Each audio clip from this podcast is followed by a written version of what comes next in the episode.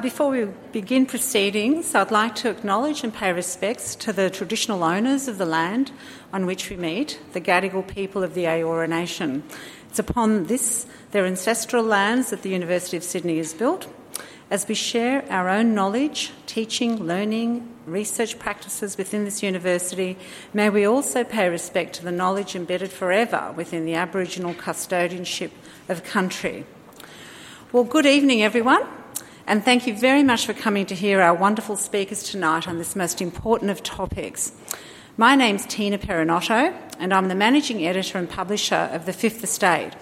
We're an online newspaper on sustainable property that was started seven years ago, and we cover topics that are central to the job of transforming our cities to a more sustainable built environment. Climate change and how to mitigate its impact is really the driving force of why we exist.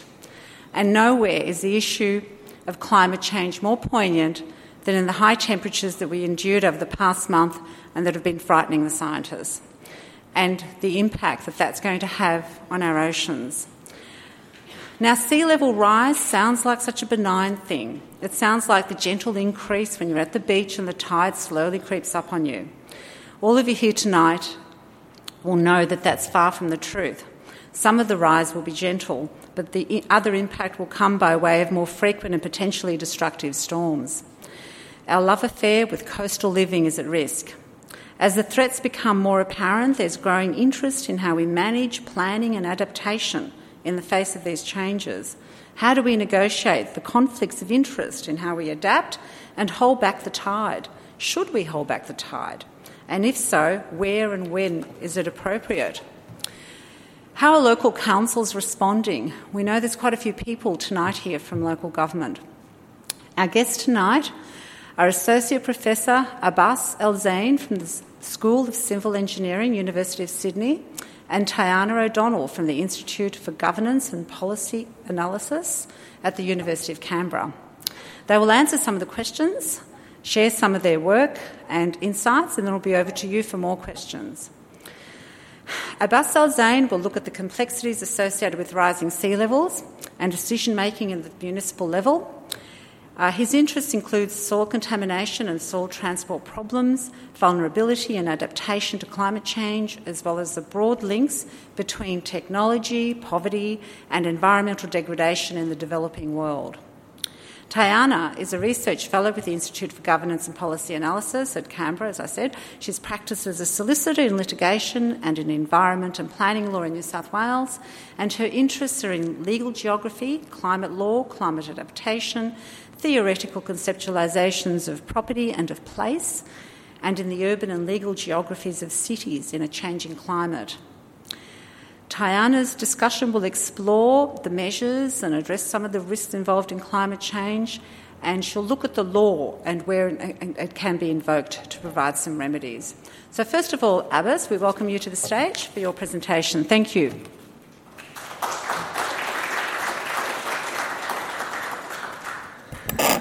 Thank you for uh, the introduction, and thank you to the Sydney Environment Institute um, uh, for organising um, the event. Um, what I'd like to do in the 25 minutes or so that are available to me is to try and give you a sense of where the complexity of problems to do with sea level rise comes from um, and why issues of uh, values and valuation quickly come to the fore when you're dealing with issues of adaptation to climate change. Um, I'd like to uh, begin by acknowledging uh, the work of uh, my student, the contribution of my students, uh, PhD, MPhil, and undergraduate fourth year students who have been working uh, on issue, problems to do with uh, sea level rise and adaptation to sea level rise for a few years. I won't be reporting any of these research projects specifically. However, my talk is informed by, by some of these research projects, and I will be referring to some of the findings from these projects uh, uh, uh in, in, in, my talk. I would also like to acknowledge and thank the Shoalhaven City Council. I will be illustrating some of the points that um, I want to make uh, by reference to specific beaches in, in Shoalhaven. And we've worked with the Shoalhaven City Council for um, a number of years. There's some wonderful people in there doing great work. Uh, needless to say, almost needless to say, um, uh, all opinions expressed in the talk are, are mine, uh, and, and, and the Shoalhaven City Council might not share them, uh, or indeed my, my, my students or ex students. Um, before I talk about um, uh, adaptation today, I just want to spend a couple of minutes reminding, uh, uh, reminding you of uh, two important facts um, about sea level rise. Um, we know that so far we've had about uh, 15 to 20 centimeters uh, rise in sea level since the pre industrial age. Um, scientists believe that acceleration of sea level rise started um, in the, sometimes in the 19th century um, and has been accelerating since. The current rate, the current average rate of sea level rise, uh, is about 3.3 millimeter per year, and the, the rate itself is increasing. Um, the projection from the latest report of the International Panel on Climate Change, the 2013 report, um, obviously they depend on the different emission scenarios, but the projection for the business as usual scenario, I think it's called RCP 8.5 or something like that in the IPCC report, for 2050 is around 50 centimeters with a certain uh, uh, uh, range of, of, uncertainty. For 2100, uh, it's about 90 centimeters with an even wider range of um, uh, uncertainty. Now, what does that mean? You might ask that uh, uh, uh 50 centimeters is, is, is, is, not a lot. So, what if the sea has risen by uh, 50 centimeters? After all, if, if you're a surfer, you'd think that no wave worthy of the name would be less than four meter high. Or, and, and so, what is 50 centimeters? Well, the short answer to it is that sea level rise comes with an increase in the intensity and frequency of extreme weather events. That's, that's, the, that's the shortest possible answer to the, to the, to the question. And I hope this figure uh, illustrate this. Let me see if I can use. Uh, yes, I can. Uh, if you look at, at the uh, right-hand side of the, um, of the, of the, of the figure, um, this is a study that was done at 29 locations around Australia by CSIRO. Um, and if you look at the uh, under a 50 centimeter rise, so 2050 uh, under a business as usual scenario, if you look at the medium blue uh, blue, blue, circles. What they're saying is that the frequency of extreme weather events, such as cyclones or storm surges, would be uh, multiplied by a thousandfold. Um, now, what this means is that an event that takes place today, uh, once every hundred years, would start taking place ten times a year. If you look at the uh, thick uh, uh, blue, blue, blue, circle here, which is somewhere in New South Wales, uh, then that event, which occurs once every 100 years, would start occurring once every few days. Now, obviously, that would make for a very different kind of weather patterns along our coastline than what we're used to today. But the second fact that I want to highlight is even if we were today to, uh, even if emissions were to peak today, uh, under some fantastically optimistic scenario, were to peak today and decline pretty quickly over the next few years and decades, carbon dioxide concentration in the atmosphere will keep increasing for another 100 to 300 years. Uh, temperatures, before stabilizing, uh, temperatures would do the same. Um, now, with sea level rise, with would do the same with another lag relative to the uh, uh concentrations by another 100 or 200 years. With sea level rise, that lag is much, much bigger. Uh, depending on whether we're talking about thermal expansion or melting of sea ice, then it will, sea, level, sea levels will keep rising for another few centuries and even millennia. Now, what this means is that regardless of what we do in terms of emissions, this is still very important. As this quote from Jonathan Gregory emphasized, the amount of rise will depend on future emissions. However, regardless of what we do, we are locked into sea level rise right through this millennium, very likely. That, that, that, that's where we are. And of course, it means that, for example, prediction for the first time, the IPCC report in 2013 made predictions up to 2300, which they hadn't done in previous reports. And uh, here, uh, the, the, the, the what, what, what essentially it said is that under business as usual scenario, uh, likely, it's likely that sea level rise would be around two to three meters uh, uh, of, of, of, of, increase. Now, again, that would make for a very different kind of coastline to the one that we are used to today. Now, let's come back to uh, New South Wales. Um, this is Callala Beach in, uh, in Shoalhaven, Jervis Bay, for those of you who don't know that, uh, that area, about three hours south of, uh, south of Sydney. Um, we, we took those photos uh, a few days after a storm surge, after a storm event at, at Callala Beach, hence uh, this beautifully colored and, in fact, beautifully textured uh, seaweed that had washed up on the shore.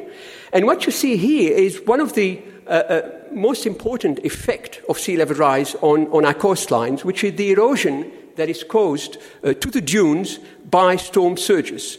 And if we keep having those, you know, if this frequency of storm surges uh, eventuate, that the increase in frequency of storm surges and intensity, then we're going to see more and more of this kind of erosion. And the problem with this erosion, of course, it means you're losing some of the dune, and it means that it could lead to a recession of the beach, but also to a weakening of the foundations of assets into and away from the beach. That, that, that's one of the most serious uh, uh, issues with sea level rise. Certainly, uh, at a beach like uh, Callala, Collingwood is another beach also around Jervis Bay, which is seen as highly exposed to the effect of sea level rise, uh, higher density uh, living in here compared to Callala, and Mollymook Beach. These are the three beaches considered to be some of the most exposed in Shoalhaven. is, is, is, is, is now, Mollymook Beach is quite, as you can see, quite densely frequented. Um, most of the development in those beaches has occurred post World War II, as, as these aerial photos uh, would, would, clearly show you.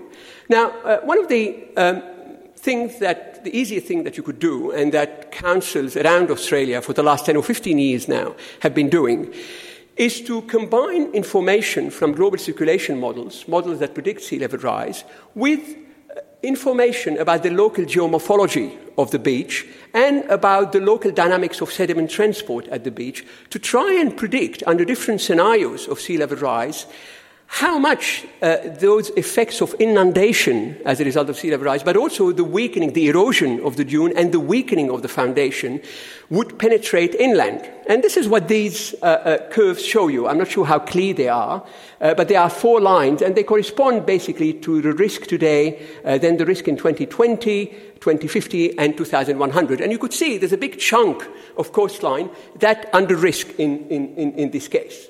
Uh, of course, you could do more accurate modeling. This is based on the Bruun rule, which is a, a simplified approach to do those things that was done by uh, uh, Umwelt, a report by uh, uh, an engineering consultant basically hired by Shoalhaven City Council. Now, what can you do about this? Well, it doesn't take a lot to think that there's three things you can do about this. Um, any action you take will have to fall into one of these categories. One is you can protect the coastline, go the Dutch way. The Dutch have been building fortifications around Holland for the last 500 or 600 years. It worked well for them. Of course, Australia and Holland are very different countries in, in, in shape and size and density density. And of course, even the Dutch uh, uh, have been having second thoughts about full protection for the last 10 or 15 years, but that's another story.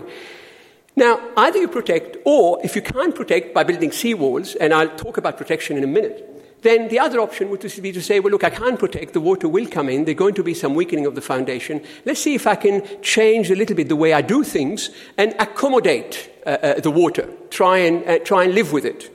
Or alternatively, you might say, no, it's not possible to accommodate the water. Really, living here is not viable. And you could think of uh, uh, uh, some form of relocation, either partial or total, stage relocation or not, and so on. Now, protection. This is um, from a report uh, uh, that was published by uh, an engineering consultant, again, that was hired by the Shoalhaven City Council um, and uh, which looked at a large number of options uh, about managing that hazard uh, for, for Beach. And I've just selected two, uh, two of these options just to illustrate my point. Um, and these are the options that provide complete protection to the beach for the next 50 years. So they would protect those assets that are at risk for the next 50 years, um, and you could, you know, you could forget about it a little bit. Uh, it, it, that, that, that's the idea. Um, the cost of building those four seawalls along four segments of the beach would be about $32 million. Uh, beach nourishment, uh, which is another option, which consists in re-nourishing the, the dune rather than not allowing it to recede by bringing sand from elsewhere and adding it uh, uh to the dunes, um, would, um, uh, would cost about $55 million if you were to do it for the next 50 years or so. Uh, now, of course, this is way beyond the capacity of uh, the Shoalhaven City Council or probably any council, given that this is only one beach among many that the council is responsible for. Um, and of course, the, the, the, the, engineering report doesn't recommend this. It recognizes this and actually recommend other, other options.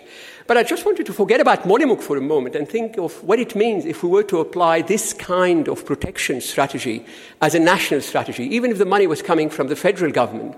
Well, I did a small calculation, and you find if uh, by the time you spend that kind of money on about 280 beaches, you will reach 1% of the national GDP, based on 2013 uh, Australia GDP of 1.56 trillion. Bear in mind that there are about 10,500 beaches in Australia. Is just to say that full protection is not going to be a, a viable strategy, and you have to uh, uh, think of ways of accommodating the, uh, the, the, the, the, the, water, the risk. Um, first thing you can do when you're thinking about accommodation is to look at how the land is used, who uses what around, around, around the land. Um, and one thing you can do is to look at the uh, uh, assets that are under threat if water were to come in, if those effects of weakening of foundation were, were, were to happen.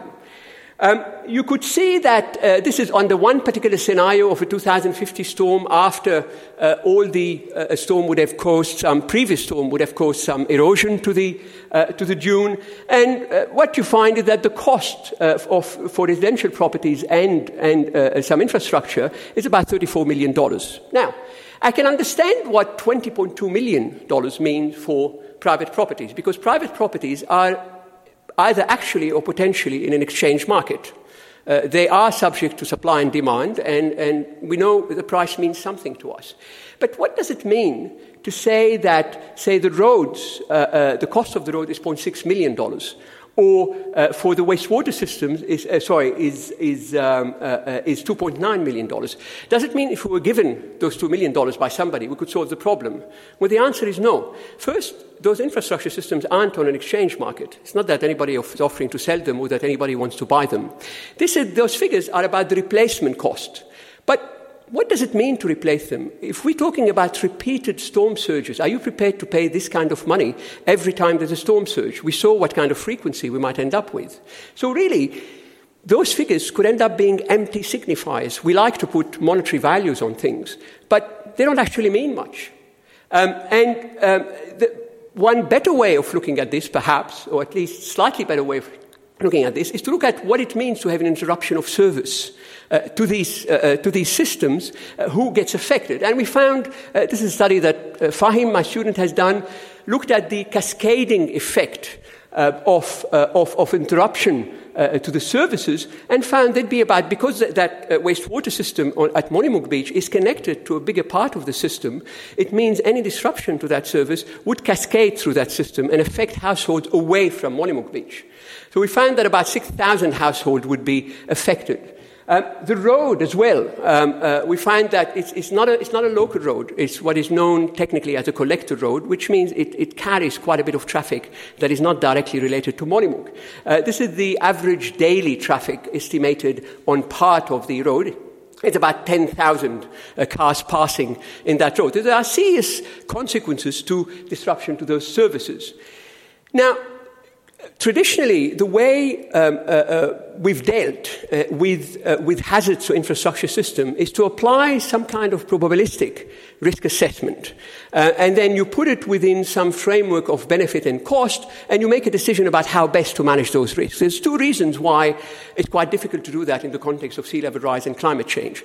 The first one is uh, it is virtually impossible to come up with probabilities or probability distribution for the occurrence of an event related to climate change. This is because the chain of causality from emissions to the actual event happening at Mollymook or any other beach is, has a lot of uncertainty that prevents us from building a, a, a, probability distribution, rigorous probability distribution that would allow us to do this kind of quantification. The second reason why we can't apply conventional risk uh, uh, uh, risk assessment approaches is the escalating nature of the risk. Um, uh, if we take um, a, a, time horizon of 2050, or if we take a time horizon of 2100, we might come up with very different policy answers because the risk is increasing, which is not very common in, in, in, in, in risk assessment. Um, what, the way uh, Shoalhaven City Council is dealing with this, as I understand it, is that uh, they're applying adaptive management. Uh, uh just I'm finishing uh, uh, with, with, infrastructure at Mollymook. I'm just using Mollymook, by the way, and, Sh- and Shoalhaven beaches for illustration purposes, not to make particular statements about those beaches. Um, they're using adaptive management, which means they've got uh, uh, this is a particular approach, which is uh, uh adaptive pathways, which means you identify uh, milestones if they are reached, say in terms of sea level rise or in terms of the erosion nearing that infrastructure component. You say, I will then activate a particular adaptation option. This is a way of balancing between your need to act, your need to have a strategy, and the uncertainty that is there. So you need to have an adaptation strategy that is flexible enough to react to change in information. That, that, that's roughly what's, uh, uh, uh, what's happening. This is infrastructure. What about private properties? Um, it's, um, it's, inevitable. It's happening, uh, uh, I think, probably all around Australia, it's fair to say, that when local councils publish um, information about the risk to particular properties or particular area uh, as by way of disclosure and by way of managing uh, those risks, inevitably this tension is created uh, because the effect of publishing this information can have a negative effect, uh, can have a negative effect on the value of those properties, can have an effect on the insurance premium. And there are, you know, legitimate concerns by, by, by, by, owners. Um, and you could see some of the snippets here are from associations expressing those concerns. The danger here, of course, is that uh, this is something that has happened in New South Wales, happened in Queensland, it happened in other parts of the world, which is the combination of uh, demographic pressure and economic growth with the increase in prices of properties uh, along the coastal uh, areas will create a political dynamic or political momentum for, for, for pushing for protection, which councils might not be able to resist. And the problem with that is that it might create this momentum that would lead to maladaptation because it means it would eliminate other options such as relocation or accommodation that might turn out to be much better option down the track. Uh, by the time we get to that stage, it might become too difficult to apply those, to apply those options. Um, the other interesting thing about these conflicts between um, uh, uh, the various conflicts that occur around adaptation to sea level rise uh, is the fact that science becomes contested. Uh, that happens quite often, and you could see those two examples. In the first one is the science of the choice of sea level rise for 2100. This is typically gets, gets contested because uh, it's obviously within the remit of planning. At the same time, the range of uncertainty uh, for 2100 is wider, so it gives more scope for, uh, uh for, for, contestation. We're not talking here about climate denial, by the way. We're talking about uh, uh, arguing with, with the meaning of the impacts. This is a very different thing. Um, uh, and the second is interesting because this is not about contesting what's going to happen in 2100, it's about contesting the interpretation of science as to whether erosion is happening now as a result of sea level rise. Um, and one thing is with um, uh, there's a kind of problems called in, in, in complex system science called um, uh, wicked problems. Wicked, uh, not as in evil, or not as in some teenagers might say awesome. Uh, wicked as in devilishly difficult. And the distinction between wicked problems and tame problems is not about complexity, because both kinds of problems are complex. Uh, is, wicked problems are problems whose definition is contested. Uh, there's no universal agreement about what the problem is, let alone what the solution might be. Um, the solution, one solution you might come up with for uh, wicked problems might lead to unforeseen consequences and might, uh, uh, uh might create other problems. There are no win win uh, uh, solutions. There's usually a lot of uncertainty in, in wicked problems. Um, wicked problems um, the reason why wicked problems are, uh, it's useful to think into, of, of, sea level rise in terms of wicked problems is, is, is, is, two or three reasons. The first one is that um, it's a good starting point to recognize that a problem is wicked. I know it sounds, it sounds, it sounds obvious, uh, but actually it's not that, uh, uh it's not that automatic. Um, I think we are steeped in a, in a, in a, in a in a, in a technic, in technological rationality which approaches problem in a particular way uh, with the aim of solving them, shelving them, and then moving on. Wicked problems cannot be dealt with in this way. We have to be resigned to uh, not solving wicked problems, but uh, managing them over, uh, over a long period of time. The second point about wicked problem that I think is relevant to sea level rise is that wicked problems raise questions about the institutions managing those problems. And by institution here, I mean the word institution in the widest possible sense of the word. Not about a particular institution, but about the whole set of rules and regulations and governance structure um, and different layers of government that determine how we interact with each other and how we interact with, with the environment. Um, and wicked problem, because of the long-term nature of wicked problem, inevitably raise question about whether we have the right institutions, whether right, we have the right institutional arrangement to manage uh, those problems. There's a great example, this paper by Lonsdale um, in London. What they did is um, they brought a set of uh, policy and decision makers uh, uh, onto, into a round table. They interviewed them first and then organized a day where they brought them in. And all those decision and policy makers are concerned with the Thames River, with the management of the Thames River. And they put on the table a scenario which had been unexpected by these policymakers. Uh, I think it involved the uh, uh, uh, complete breakdown of the Arctic shelf or the Antarctic shelf, I can't remember, which leads basically to an increase in sea level rise of five meters over 100 years. Which would reflect into uh, uh, flooding in the Thames River. So they put this scenario on the table for, for these um, policymakers. And they tried to see through discussions whether what would be the policy response in this case. And what they found is that there's a very good chance, uh, given the lack of consensus, that the policy response, that the response would be policy paralysis.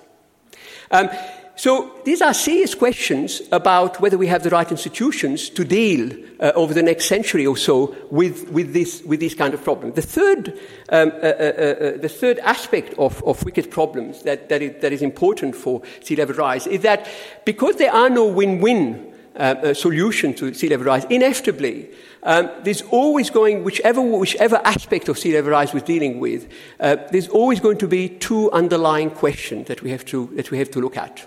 Uh, whether it's explicit or not, um, it's almost always there. The first one is what is it that we value about the beach? Who values what uh, about the beach and about the coast? But also values in another sense, in the sense of what kind of value system we would bring to our decision making. This is about whether we use a participatory approach, a democratic approach, a central planning uh, approach, and so on. And there was a seminal paper in, in 2010 by O'Brien and Wolf, which called for a value based approach to, uh, uh, to adaptation to sea level. And this has, I think, generated a, number of very interesting studies uh, that are essentially ethnographies of the way people interact with the coast, of how the coast and the beach are in, in, are, are, inscribed in, people, in people's lives. Um, and it led also to a mapping of what does the beach mean uh, to, to, to, different people. Of course, that doesn't answer the question um, how, how we should make those decisions. And the challenge here is to be able to incorporate this understanding of the values into a system, uh, into some adaptive pathways that would allow us to have a coherent uh, uh, answer uh, rather than a patchwork adaptation answer that's coming, people coming with different values in different places. Uh, there was an interesting, another interesting paper by uh, Barnett uh, et al., where they propose um, an adaptation pathway with um, where the milestone that would make you go from one adaptation course to another adaptation course are not sea level rise uh, uh, uh, values, which are abstract to people living there, uh, living, uh, living at a particular beach. They've done their study, by the way, in this case at Lake Entrance in, in, in Victoria, but to use socially salient impact of uh, sea level rise. And they found that they could get more consensus in a community if what they worked on are impacts that are socially salient. If there's a flood, for example, that lasts for five days, then this is the signal that we should now move to a different strategy of management, this sort of things. Of course, it still raises quite a lot of questions about how you reconcile this with a broader strategy, a higher scale strategy by state governments and so on. There's no easy answers. Now, I couldn't help, and I'm coming to the end of, of, of my talk, I couldn't help um, um, while, while, while, reading about this and while preparing for my talk, I couldn't help seeing um, a, a, a, a, rather tragic historical irony um, in, in the way uh, the ocean is, is now uh, laying claim uh, to land that we've always assumed was, was ours, that we've always took for granted. Um, and, you know, uh, calling into question our ownership, undermining our ownership of the land, um, uh, and asking us to, to change the way we do things, to, to, to allow for the water to come in. Um, uh, it, it, there's something of a another terra nullius uh, happening here. A faint hint, I admit, of a, of a terra nullius. Terra nullius is the concept uh, that the British brought uh, to this land, uh, whereby um, uh, uh, the, because the indigenous Australians did not have a, a, a written code of property allocation. Therefore, the land did not belong to anyone, and the white settlers could take it. Um, it's not uh, beyond a stretch of imagination to think that an observer uh, uh, looking at, in 200 years from now, looking at what sea level rise will have done, to, will have, will have transformed our coastline, uh, we'll see it on the same, on the same scale as white settlement or uh, perhaps the post-war, post-World War II economic and population growth on, on, on, our, on our coast. But I want to finish on a, on a, on a, uh, on a cheerier note. Um, this is an exercise that I give to my students in, in a third year uh, course on sustainable systems engineering toward the end of the course. And the idea is, uh, not so much to take the scenario uh, uh, too seriously. The idea is to uh, get them to, to have bolder thinking about engineering, to try and think a little bit outside the box. And some of the students who uh, go on and do uh, final year thesis on topics to do with sea level rise, I've had those pairs of students doing very interesting work, could come up with, with interesting ideas and, and, and pursue them. But the reason why I'm showing this is not uh, uh, to, to, take that scenario uh, too seriously. Um, it's to emphasize how important it is uh, to think about the future beyond the next 20 or 30 or even 50 years. You might ask, why would we want to think about the future beyond 50 years when there's so much uncertainty? Well, one way of answering this is to ask you to look at the dysfunctionalities in our city today. For all the wonderful, I love Sydney, but think about all the cities you've been to and think about some of the dysfunctionalities that are there. How many of these dysfunctionalities have been caused, at least in large part, by decisions that were made 75 or 80 or 100 years ago. I think you would find that quite a few numbers of those have been the case. But um, when we talk about thinking about the future, there's a wonderful quote from O'Brien. This is my last slide. Um, it's not about social engineering or, or, designing the future or even specifying the future. It's really about uh, bequeathing for our children the kind of future uh, that we would want to live in, rather than stumbling into the future, just uh, looking only to the next 10 or 20 or 30 or 40 years. And I think only by thinking about the future in those terms that we can take into account big questions about how we're going to accommodate demographic and economic growth over the next few decades while we have a coastline that is increasingly hostile. And I think this is where, in addition to the work uh, uh of, the, of the local, local, local councils and, and, and local organisation, leadership by the state government and by the federal government is absolutely essential. Thank you.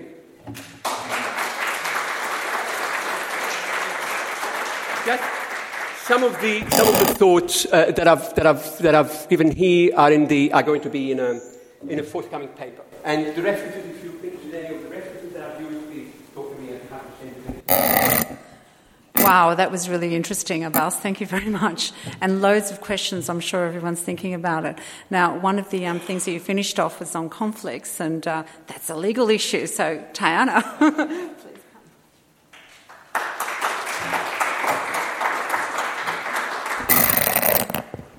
How's that? Excellent. I'm much shorter. Okay. Over the next 20 minutes or so that I'll be talking, I'd like for you to imagine yourself as a homeowner. Think of yourself as living on the beach, and the threat of inundation is imminent.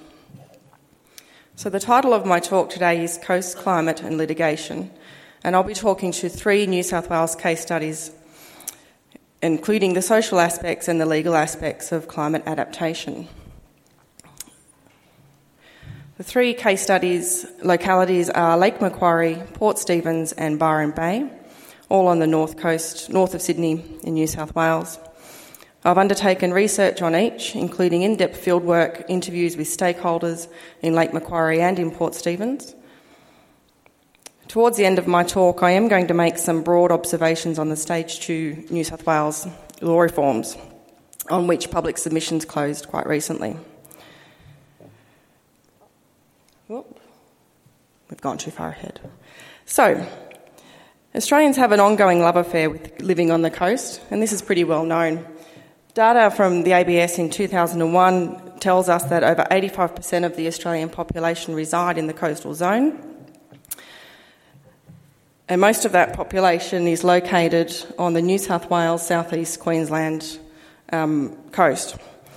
Along with population pressures that will continue to increase in the future, come other pressures growth in demand for services and infrastructure, growth in tourism, and growth in recreational use. All of these are on a variable, highly variable and highly vulnerable place, being the coast, and this will continue to increase over time. Coastal hazards. We know them quite well. We've been living with them for a number of years, and like these depicted here on the New South Wales coast and on the Gold Coast, they are something that we are very familiar with, and these too will increase in severity and frequency over time. Events such as coastal storms, erosion, king tide events, and east coast low storms resulting in localised flooding are all climate variability factors that can and have resulted in property and beach damage. Of course, these will increase under projected climate change impacts. So, as a result of these hazards and IPCC 4 data, which was released in 2007, particularly with respect to future sea level rise projections, in 2009, the Commonwealth Government tasked the House of Representatives Standing Committee to inquire into and report on climate change and environmental pressures experienced by coastal areas, particularly in the context of population growth. This report, known as the George Report, made 47 recommendations and highlighted the cultural, social, environmental, and economic values of the coast, as well as the challenges facing it in a changing climate. 2009, as many of you probably know, was a very interesting year on the policy front. Uh, in New South Wales, we saw the New South Wales Rise Policy Statement come into force, and despite being repealed in 2012, whilst it existed, it set planning benchmarks for local councils at a 50, sorry, 40 centimetre rise by 2050 and a 90 centimetre sea level rise by 2100. In addition to this, spatial analysis carried out at the federal government level in detailed 2008 costs of damage to or loss of coastal residential property. Under a 1.1 metre sea level rise scenario, the same measure adopted by IPCC 4 in 2007, properties in New South Wales at risk included 40,800 to 62,400 residential properties Replacement costs of these properties were valued between 12.4 billion and 18.7 billion as at 2008. So that's eight years ago, and development hasn't stopped, and property prices have been increasing. So the risks are significant. So it was against this backdrop that I commenced my PhD research in 2009. I used Lake Macquarie and Port Stephens as my two case study areas. Both are located approximately two hours north of Sydney, and I chose them for a number of reasons, but primarily because of their proximity to each other. They're quite similar risk with respect to residential housing. Port Stephens has a lower number of houses at risk, but they are at higher risk because they are situated on what's called soft shorelines, so sandy bays between the sandy areas between the bay and a wetland system behind them. And Lake Macquarie and Port Stephens had very, very different policy approaches to sea level rise and climate change in 2009 slash 2010. So, in my PhD, I undertook a detailed policy analysis of each uh, council and I interviewed residents, employees of council, elected body, the elected councillors of each council, state government, and the insurance sector. And I had a number of questions, but the ones I'll, I'll talk about briefly here tonight um, included the perception of the role of law for climate adaptation, how local government made decisions in the context of sea level rise, and whether a perception that whether there was a perception that property value would influence adaptation. And particularly on the third question, some highlights for me were the way people thought about property. And by people, I mean all of my respondents, not just the residents who owned those properties. I went into the PhD thinking that they were going to talk to me about financial value, and they didn't really mention that at all um, in any of the interviews. They spoke about having lived there for 20 or 30 years, having an attachment to their home because of the memories they'd created there, having an attachment to the locality, even in, for people who had just moved into a new home, a newly approved home on the beach. Um, even those people had an attachment to the locality and the community that they had within, within those areas. In addition, were, I'd ask questions about um, the role of law for climate adaptation and there was a lot of um, a lot of significant data around local knowledge and what local knowledge of climate meant in these communities. And I raise it now because the New South Wales coastal law reforms, at least the draft of them at the moment, stage two, makes reference to engaging more with local knowledge. And local knowledge can be a double edged sword. There are people in communities who are receptive and responsive and engaged, particularly on climate science issues, and there are others who believe that their knowledge of their community is the be all and end all, and it doesn't matter what any expert says to them. And there were a number of people that I interviewed who said to me, I don't care what climate scientists say. I don't believe in climate science at all. I've lived here for 50 years and this beach always moves and it's a normal thing and we shouldn't worry about it. Uh, someone else drew um, an excellent uh, graph of the tectonic plates and explained to me this was an, a retired engineer, so a highly um, well educated, articulate person ex- explained to me that the tectonic plates were the reasons why there were variations in sea level, it had nothing to do with climate change, it was an ordinary thing, they'd lived there for a long time as well, and they were going to believe their interpretation of their local knowledge over any expert that would come in and talk to them. So it's really difficult for local councils on the ground engaging with their communities to try and engage everybody at the same level. And here's a lovely, because I'm a geographer as well as a lawyer. I have a lovely map of my, um, my two case study areas.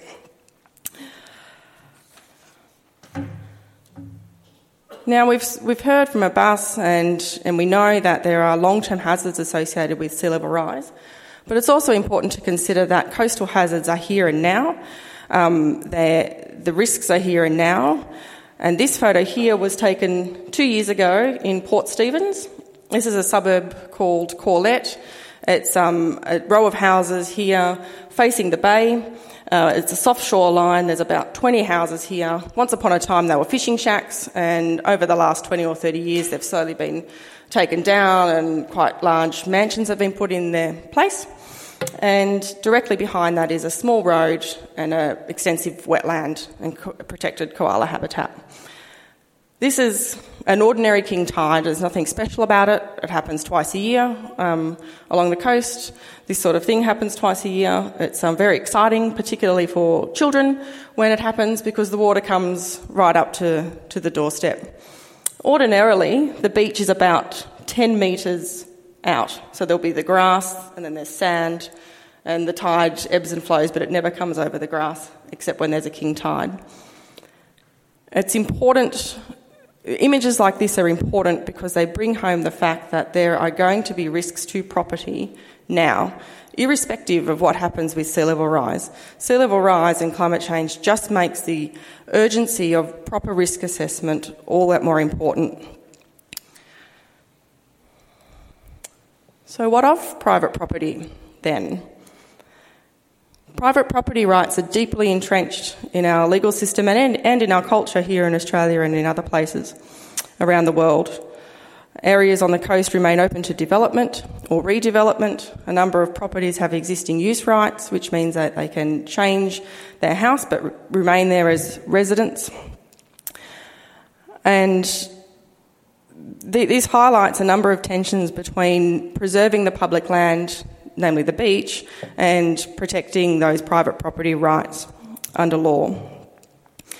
Uh, this was exacerbated as well in my, my two case studies, Lake Macquarie and Port Stephens, um, where you had a, a, policy situation of council employees, so planners, engineers, managers, um, of a variety of backgrounds, all advancing a scientifically sound and a risk adverse approach to approving development. Um, in Lake Macquarie, they had a very harmonious relationship with council laws and they achieved a great deal of flood management and risk management approaches there. Um, there was some backlash from the community, but on the whole, they've achieved quite a robust policy system to deal with flooding risk in Lake Macquarie. Um, Port Stephens, even in 2012, as I was wrapping up my fieldwork, um, still there were still issues between employees who were trying to do the same thing and council laws who were openly pro-development, openly anti-climate change. There was a community that was largely retirees um, who also didn't really believe in climate change, and even if they did, it was beyond their life cycle, so they didn't really care. Um, and planners, engineers would try um, repeatedly to put in place conditions on development approvals to say this you, yes, you can rebuild your house, but you need to raise your floor level by, let's say, half a metre or a metre in the event of future flooding. And the owner of that property would request that councils call up that legislation, which means they make a decision again, and that decision would be overridden. So it didn't matter what employees did, if it was called up, then it usually went ahead in Port Stephens and it created a lot of um, antagonism in that council in terms of future planning. And um, here's a few quotes here. Um, a lot of them are good. Important for, for this talk, I think, is the one about um, expensive properties being quite resilient to flood. I think um, I think that there's a lot of certainly anecdotally, a lot of rhetoric around that. You know, coastal property owners are rich, their properties are worth millions of dollars, they can cope with it. Um, but it's not always the case. They, those might be the properties you hear about in the news because they've got the money to litigate. Um, but there are a number of people all along the coast, not just in New South Wales, but around Australia, who don't have the means to litigate, um, whose home, whose coastal property is their primary asset. They may have lived there all their life. And this was another significant theme that came out of my PhD research. Um, employees of council, in particular, of both councils, were concerned about what one of them called a moral obligation to the everyday mum and dad to help them manage the risk to their property, knowing what they knew about risks of flooding, knowing what they knew about longer term projections of sea level rise.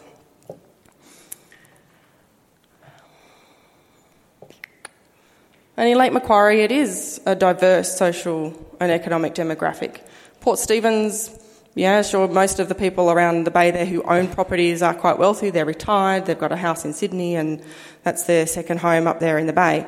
But Lake Macquarie is quite different. There are some wealthy property developers there who have some political power and loud voices, but there are also a lot of people who are very poor. Not everyone is a wealthy property owner and able to cope on their own.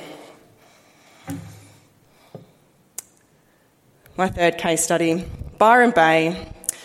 Poor Byron Shire Council. They get talked about all the time because they're so interesting and so um, different to what most councils have done.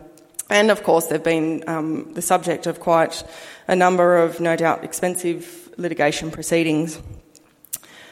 And they have wealthy property owners who can afford to do that. And the Vaughans in Byron are a perfect example of, of this. So this image here is of not of the Vaughan property, but a property two doors down. Um, after a storm in May 2009, there was significant damage done to Belongil Beach in Byron Bay after that storm. It was a, an east coast low combined with a king tide event. So we had big waves and a big storm, big angry storm cause a lot of damage.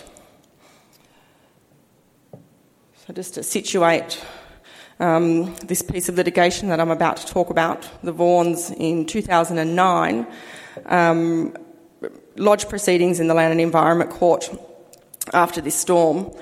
And for a bit of context, if anyone doesn't know the history in Byron Bay, um, they have had a, a, policy of planned retreat since the mid 1970s. Uh, another big storm came through then, wiped out a township called Sheltering Palms, and so the council adopted a policy of planned retreat that was subject to um, being enforced when certain triggers are met. And that applies, or applied, to Belongil Spit. Fast forward to 2001, the council issues itself a development um, consent to construct a sandbag wall on Belongil Beach. Uh, with the purpose of protecting the public beach but and public access to the beach, but also with a subsidiary effect of protecting private properties along the beach as well.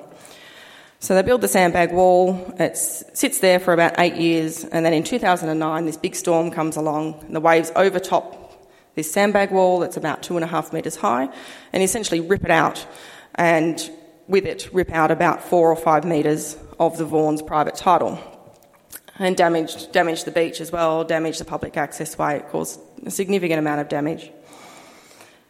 So the Vaughans attempt to install temporary protection works immediately. Um, they hire some engineers to bring some big concrete boulders down the public street and try to put them on the beach, and the council sends someone out and says, No, you can't do that. We're getting an injunction in the court, so they, off they go to court get the injunction. It's granted um, on the basis that placing concrete structures on the beach would cause further or potentially cause further erosion down the beach. Um, so the injunction's granted, they can't place the concrete boulders on the beach, and proceedings commence on the construction of this development consent that the council issued to itself in 2001. And particularly, the, partic- the questions before the court were was the consent validly issued? And is there a obligation under the consent to repair on the council to repair and maintain this sandbag wall? And if so, did they do that properly? And so litigation went on for about two weeks. Um, the, event, the, case eventually settled in February 2010 in favour of the Vaughans. That is, the council said, yes, we had an obligation to maintain and repair it, and we're going to put it back in place and put some sand in and do all these, these things to fix this sandbag wall expensive litigation um, that hasn't ended. So, just recently um, and, and, last year, there's been ongoing debate and discussion in Byron Council about the proposal to build a rock wall joining a number of small little rock areas across along the beach into one big wall that will serve to protect both the beach, it's argued, and the sand dunes between the beach and these private properties. The community up there is very, very engaged and outraged by this proposal because it completely goes against the policy of planned retreat. Um, they don't want their taxpayer, their, rate pay, their rates to be paying for protection of these few private property owners. They don't think it's going to really protect the beach. There's been some very heated um, discussions at council chambers with members of the community. And of course, the homeowners there are quite angry too. They've spent hundreds of thousands of dollars helping council protect their properties, going through expensive litigation to continue to maintain that. They're going to help fund this wall, you know, costing them $100,000 each, purportedly. Um, and they want their existing use rights protected under law. And so, Byron Council is, um, is in a really tough position. It's, um, it's been in a tough position for a very long time, and it will continue to be in a tough position. And, and it begs the question we, we know um, as scientists broadly, we know that there are options protect, accommodate, retreat, but actually implementing them day to day at the coalface, with, which is what local councils are doing, coastal councils are doing, is very, very difficult.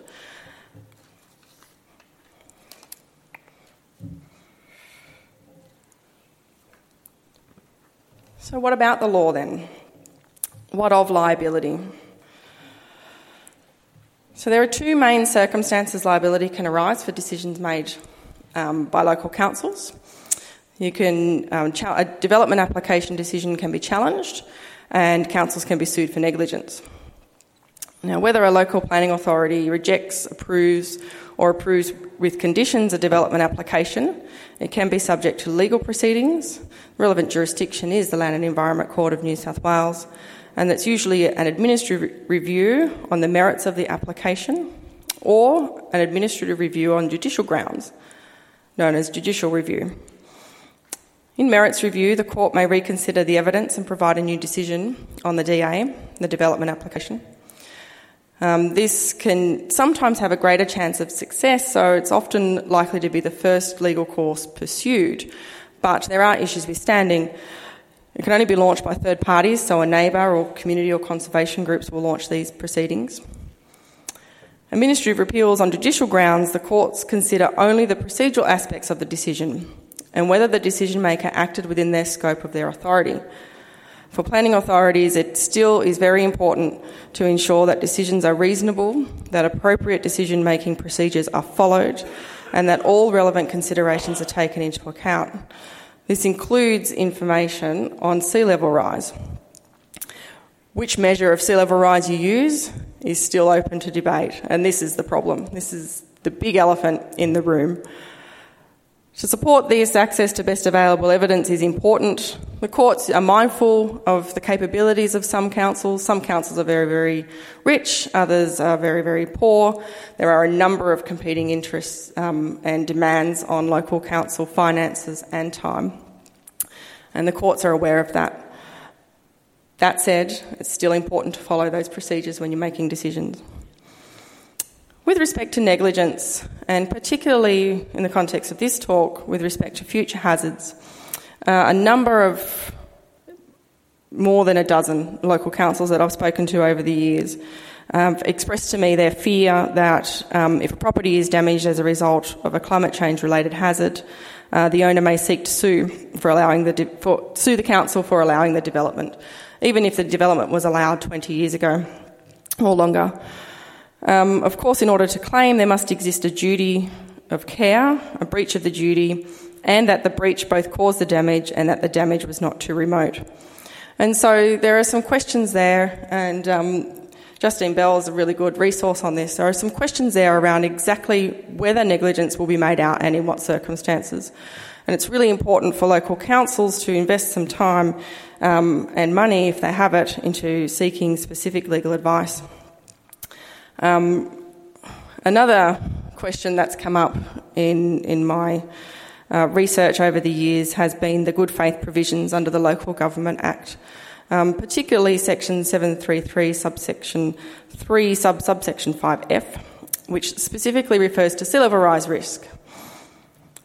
Is sea level rise risk protected by the good faith provision? That particular subsection says yes, it is, but it still should be treated with caution. There's still the requirements for decision makers to take into account all of the relevant considerations.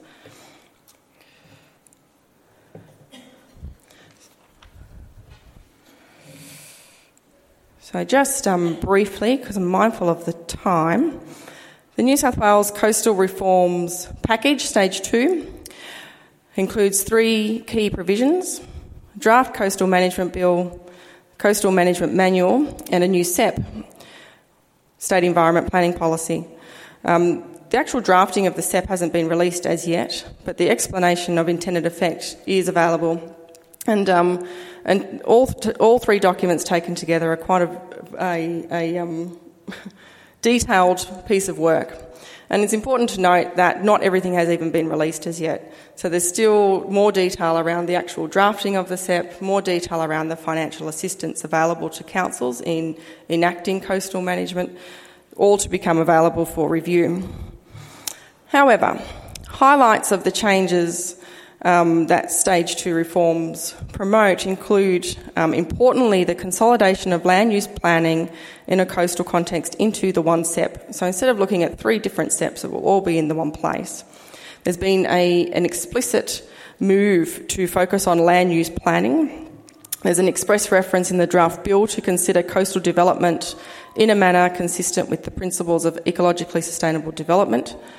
Um, there is a specific mention and reference that there be a better balance between protection methods for property and the longer term sustainability of the coast, including its ecology, which is really critical because we think and talk about the coast in terms of property rights and public access to the beach and it's human focused.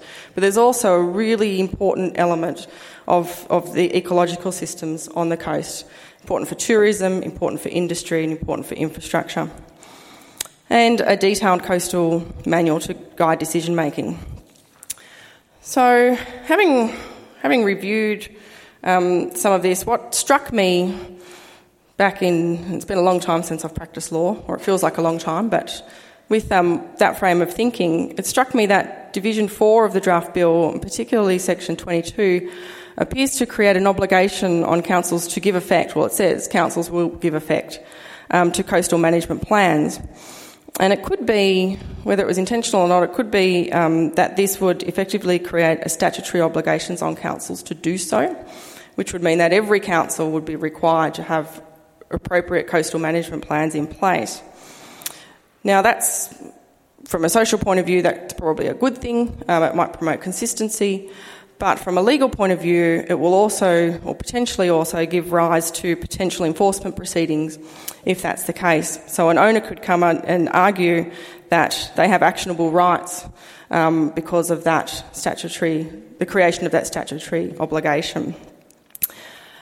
We'll see. It's without the actual drafting of all documents, it's really difficult to be able to say whether the state government intended to do that or not, um, and what the effect of that will be but um, certainly something to, to keep in mind.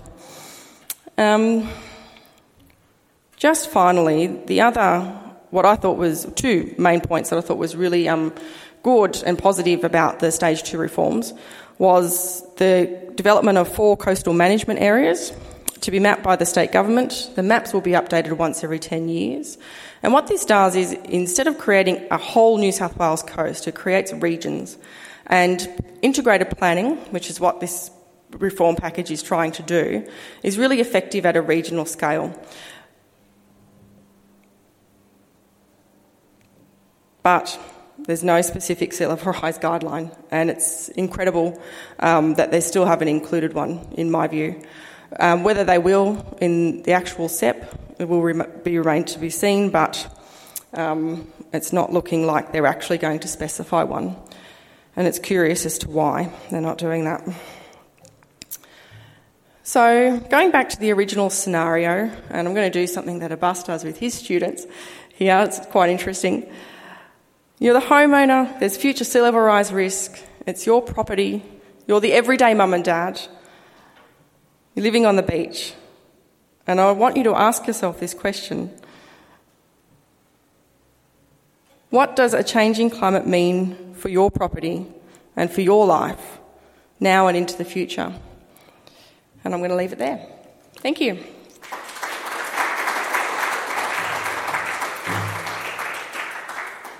More complex than I certainly thought.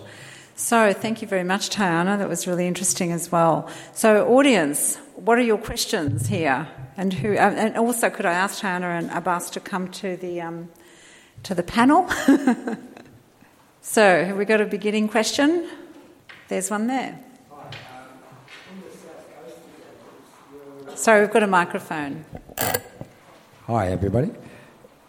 In the South Coast examples, were the Aboriginal communities involved in any of that that, that you know of? Was who involved? Aboriginal communities. Um, um, not as far as I know. Uh, there's been other studies that I've come across, um, particularly in North Queensland, uh, very interesting studies that were done about uh, basically ethnographies amongst indigenous community in, in far north Queensland, specifically around the issue of sea level rise. And I don't think this is the, uh, uh the context for it, but I'd be happy to. Uh, it's highly recommended. Some of the best papers that came out of uh, value based approaches, looking at what values are involved in, in, in sea level rise, uh, have been done amongst. Uh, another great paper is amongst the indigenous population of Canada, uh, because of the ice recession. There's been some great work there as well. Another question at the front. So, naive question, really. Is that working? Yes. Yeah. Naive question. It's just that, that uh, thinking in a kind of very broad sense, not specifically, about the, this scenario. I mean, two things strike me as extremely wicked. One is you're, you're, you're called on in both scenarios for long term thinking. Um, I mean, we have in this country, if we're lucky, our parliaments last for two years, or maybe three. long term planning could not be further away from the possibility of, of planning in this country. I mean, it, it really seems as though for long term planning you would have to completely revolutionise the governments and political systems. And I presume that that also applies to some extent at the local level, though I'd be interested to hear that. The, the second question is just the question of the contest that must inevitably arise between um, the private and the public in this realm.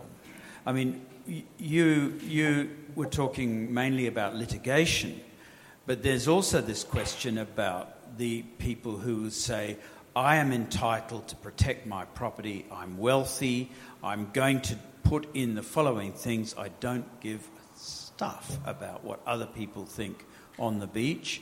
I'm entitled to my property. Presumably, that's another kind of litigation issue that could really, well, it's, it's, it may not even register yet, but when people are desperate enough and when people are angry enough and they're powerful enough, you could, you could certainly get into a very, very difficult social situation. So, who's going to take that one, or both? Um, yes, I would agree with your second point, and is this working? Yes. Um, and those tensions have and do occur. So, the stage one coastal law reforms tried to deal with that um, in allowing homeowners to place temporary protection works in front of their property when there's an extreme event there's a number of criteria that have to be met. Um, certain materials can be used, uh, certain placement of those materials, so only on their property, not on the public beach. Um, they have to apply to council for approval if those works are going to be long term, um, and penalties apply if they if those things are contravened. So there are attempts in these new reforms to try and balance those public-private interests. And, and that really feeds into your first question about long term planning. Um, planning in itself is a wicked problem, I think. And, and certainly strategic planning, you know, looking at 20, 30 year time horizons. Um, when you've got governments, you know, local council elections are every five to six years, um, state government usually every three to five years, depending, and the federal government we can't even um, think about really at the moment, um, particularly with planning. But there are um, measures in place that strategic plan is particularly utilised to try and embed ways of planning at least to a 20 to 30 year time horizon. 2100 is a long time for anyone, and it's quite difficult to plan to that because we can't foresee everything. Um, even just thinking about technological advances between now and 2050 will change how we live in cities and, and our regions. Um, but strategic planning and, and looking at the New South Wales coastal law reforms, there really is a concerted effort there to embed principles like ecologically sustainable development. So balancing private property interests with the ecology of the coast, for example, and with the public benefit of the coast there, um, ensuring that you have an integrated planning model um, at a regional level, which means that decisions can be well informed, made with local communities, and relevant to the geography and topography of those places, as opposed to a sea level rise policy that says by 2100, 90 centimetres, and property past this line is going to be affected, and just drawing that line down the New South Wales coast, which isn't always very effective. Um, but yeah, difficult, difficult problem. Abbas, did you want to add to that? Yes, yeah. very quickly. I think just one thing with the public private, um, I noticed the last um, five or six years uh, since the change of government uh, from, uh, I think, in 2011, I can't remember when, the change of uh, New South Wales government, where the previous benchmarks for sea level rise uh, were removed by the, uh, by the Baird government. I think there's been a thirst for guidance and for clarity um, uh, on the part of local councils. That, that, that's my understanding. The limited uh, uh, uh, interaction that I've had with local councils seems to imply, and it seems to me that that's sort of the virtues of the, of the coastal reform, that it does seem, I mean, my non-expert reading of the, of the, of the, of the law, very non-legal reading of the law, it seems to give as you said, this, this balance, and at least it gives that clarity. And it seems to me it might prevent some of those litigations. I mean, if, if the council were operating, I'm not sure. Were operating. intention. Okay, yeah, okay. That, that, that's all I want to add. Another question down there. Uh, thanks for that. That was really interesting. I'm just sort of wondering how closely you've been watching what's going on at Lake Macquarie uh, since 2009 2010, because I think just last week Council unanimously approved a local adaptation plan for a couple of suburbs. It was they ever since sort of that 2010 when you were up there, the flood study said local adaptation planning. They've just done their first one for a suburb, and the community presented that plan to council. Councillors unanimously accepted it, and it is a 100 year plan. It's a 100 year plan for that suburb, for that community. So it was an example of community looking forward. Uh, it wasn't easy, but they stretched themselves 100 years and they have a plan that they're comfortable with, that this is how we are going to manage this issue in our, our place. Council's happy, community's comfortable, and it seems to have been a, a, story of where you can do this, I guess. Yeah, it's incredible. Um, I haven't read it, but I have been watching with interest um, what happens in Lake Macquarie, and it, really is an incredible jurisdiction. Um, and should be showcased as a model for how to, to do this. You know, they're a big council. Yes, they're well resourced, but they're still a very big council. They have a number of competing demands. Not all of their um, constituents are located in low lying at risk areas, and, um, and yet they still manage to, to achieve um, really great things. Now, sometimes they, you know, sometimes there'll be a climate change sustainability officer there, and then his name will change to just sustainability officer. And sometimes I'll be talking about sea level rise, and other times I'll change that and talk about flood. But the net effect and the end result is the same, um, and that's what's important really when you're looking at longer term horizons. Uh, oh, lots of questions. I think you were first um, down there. it's like an auction. Thanks very much. Um, my question, it kind of relates to both of you and it relates to the Associate Professor um, raised floating communities as an accommodation um, measure to climate change adaptation. Um, so this has started to emerge, I believe, in places like the Netherlands and floating houses and other places such as uh, London, New Orleans, and Lake Macquarie, I believe, is also included as an option under their DA assessment process. But some of the issues that um, come up with this um, relate to land tenure or I would or water tenure, I guess lagoons, estuaries, um, and the ocean. So just wanted to say, ask how can these be reconciled, and that's why it might need a lawyer's response here. Um, and I guess this also comes up with conflicts, uh, particularly around common pool resources, which also relates to Ostrom as another of her theoretical models. But um, yes, so both of you. Um, I don't know if I'm hard of hearing, by the way. I don't know if I understood the question correctly, but if I understand correctly, it's um, about how we reconcile uh, impact on the on the ecosystems at the beaches. Is that right? Or have I? No, sorry. It's, it's more around land tenure. How do you reconcile land tenure or ocean tenure or water tenure? So if you're going to have floating communities built on water, um, or, or as it were, I guess, yeah, how does, how does that work? Or retreated so it sounds it sounds like it's a property rights um, question to me, maybe one for Tayanah, because it's about you know how do you reconcile the, the difference between water rights instead of land rights. Thank you. That's a great question. it is, isn't it? Um, I don't have a clear cut answer, but I would love to know. In fact, I'm already theorising now about how you could create tenure on water. Um, can you create tenure on water? I don't know that you can. What a great question. Um, uh, what about if you, um, you know, if people expect to anchor it in that particular spot, and we already have a model for that with do. marinas, don't we? We but do, if, yeah. If you're anchoring in a spot, then yes, you'd be subject to the laws that um, that govern maritime law. But yeah, how do you how do you retreat on the ocean in a lake? In the coastal zone? That's a really good question. I don't have an answer, but, um, but I love the question. Thank yes. you. There's another question down there somewhere. Yes? Oh, here first. Sorry. Sorry. Um, question for Tayanah. So you mentioned a couple of, of legal recourses in terms of um, a DA approval challenge or negligence on behalf of council. Can you give us an idea of how often those recourses um, are taken up in Australia? Um, you mentioned that councils were concerned about it, but, but has that actually gone through in the past? And particularly in relation to some of the international movements in, in continental Europe and over in, in uh, New Zealand, which have held municipal authorities accountable for, uh, uh, well, a failure to adapt to climate change? Yes, great question. Um, litigation on a failure to adapt to climate change is relatively new here in Australia. Um, there aren't, to my knowledge, any cases as yet that ask that specific question.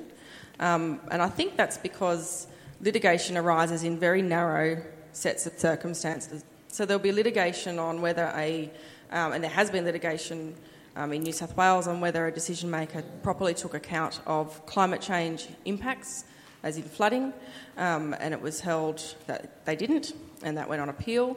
Um, but that's different to did a council properly encourage climate change adaptation? Um, there will be, actually, before I say that, there are cases that look at specific facts, so flooding, which is a symptom of climate change, or bushfire, which may be a risk, uh, sorry, a symptom of climate change, um, inundation from sea level, from seawater during a coastal storm, which is now or will be a symptom of climate change. But they're litigated in that way. They're litigated as a natural hazard, not as a climate change hazard. Yes, and, and in relation, that's right, to a specific development in a specific location. I don't know a lot of the details. I'm getting myself into hot water here. But I think there was a case in, wasn't there a case in Wollongong uh, for the development of this residential um, uh, set of properties, and where the minister, I think, was sued for not taking into account. Uh, that failed, I think. That's, the, right. The, that's right. Okay. Can I just ask Abbas whether you, are finding, um, you know, the councils are very concerned about this sort of thing, and whether how much attention they're putting to that question of litigation and. Well, look, I, my my uh, interaction has been mostly with Shoalhaven City Council, and they've, um, from the moment we've been interacting, there's been they've got a, an officer working on long-term planning to do with the climate change. There's a lot of interest in climate change. I mean, it's, it's, I think there's a great work done by Nicole Gurran from, from this university who uh, looked at this question specifically and, and, published a paper a couple of years ago. And, and there's, it, it, there's a wide variety, according to this paper. Um, some of the interest from climate change um, is, in a sense, unavoidable because of these issues of flooding uh, that even if the, if, the, if the council wasn't interested or hadn't been interested five or six years ago, um, issues to do with flooding, if there are a coastal council, will have to things of you know things about pursuing protection issues, uh, private property protection issues, and so will have to come up. But this, as I understand it, there's quite a wide variety as to how far advanced different councils around New South Wales and Australia are in terms of climate change. It seems to me that there's a, uh, almost every council has given some thought about, about, about climate change. How far they've gone in terms of thinking about it, that's the impression that I got from Nicole's paper. And I think there are people from the council in the audience, they might be able to give a better answer to, to the question.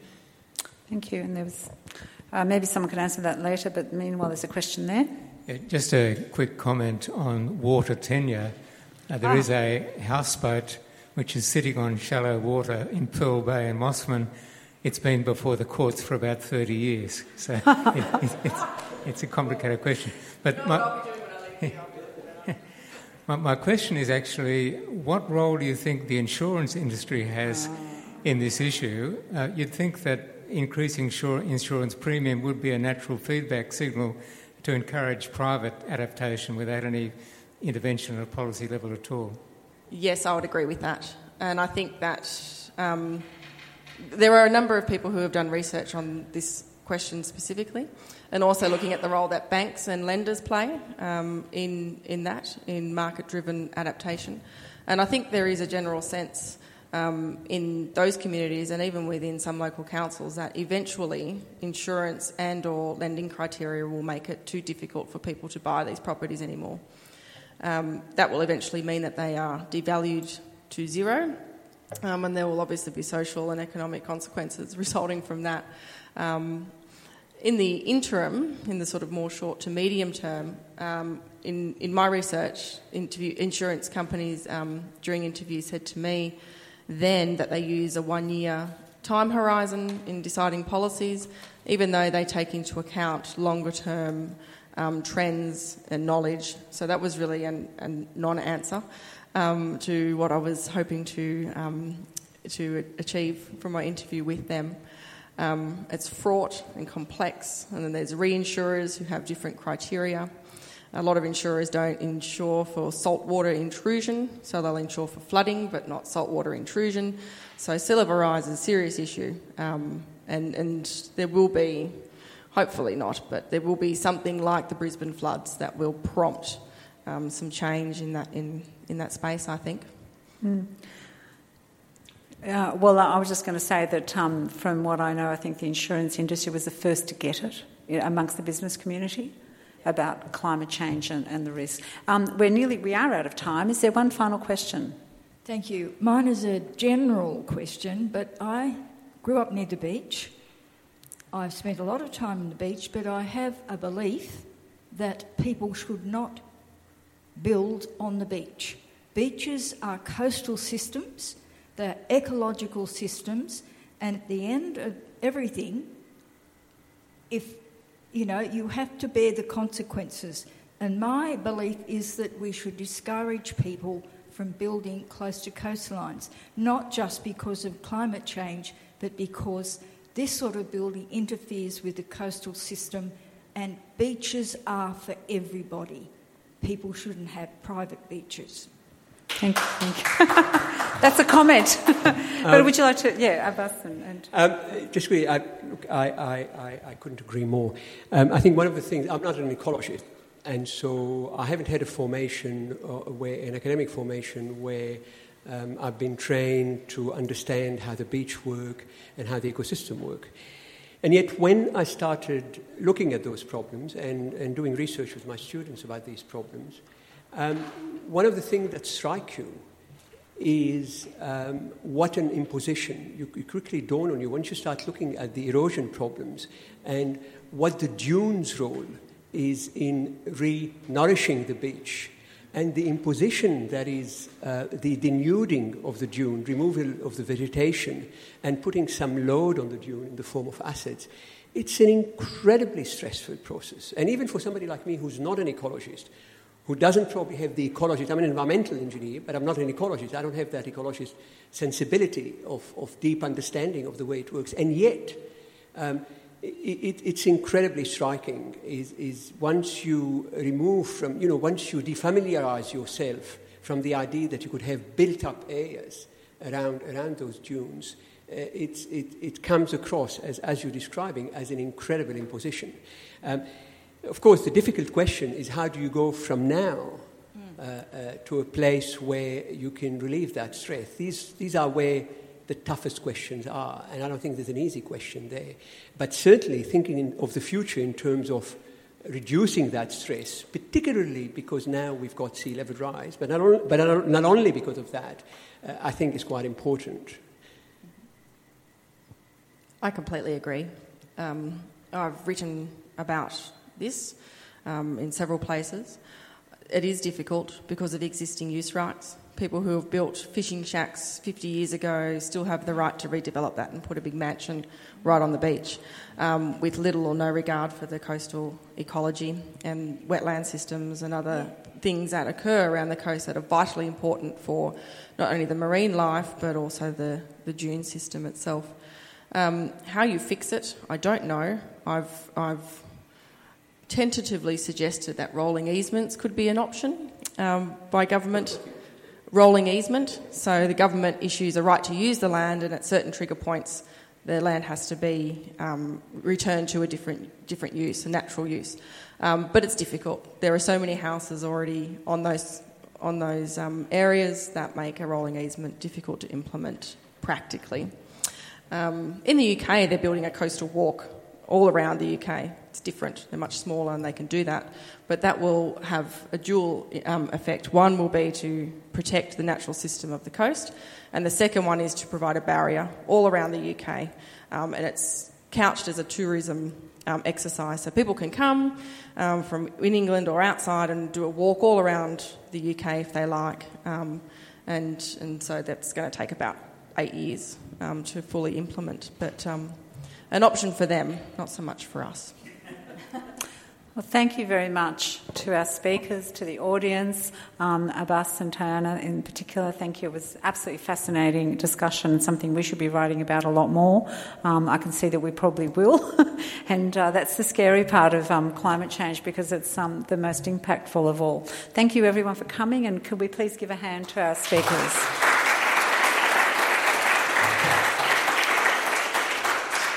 And just a final thanks to the Sydney Environment Institute and Sydney Ideas for putting this on and the whole series. Thank you very much.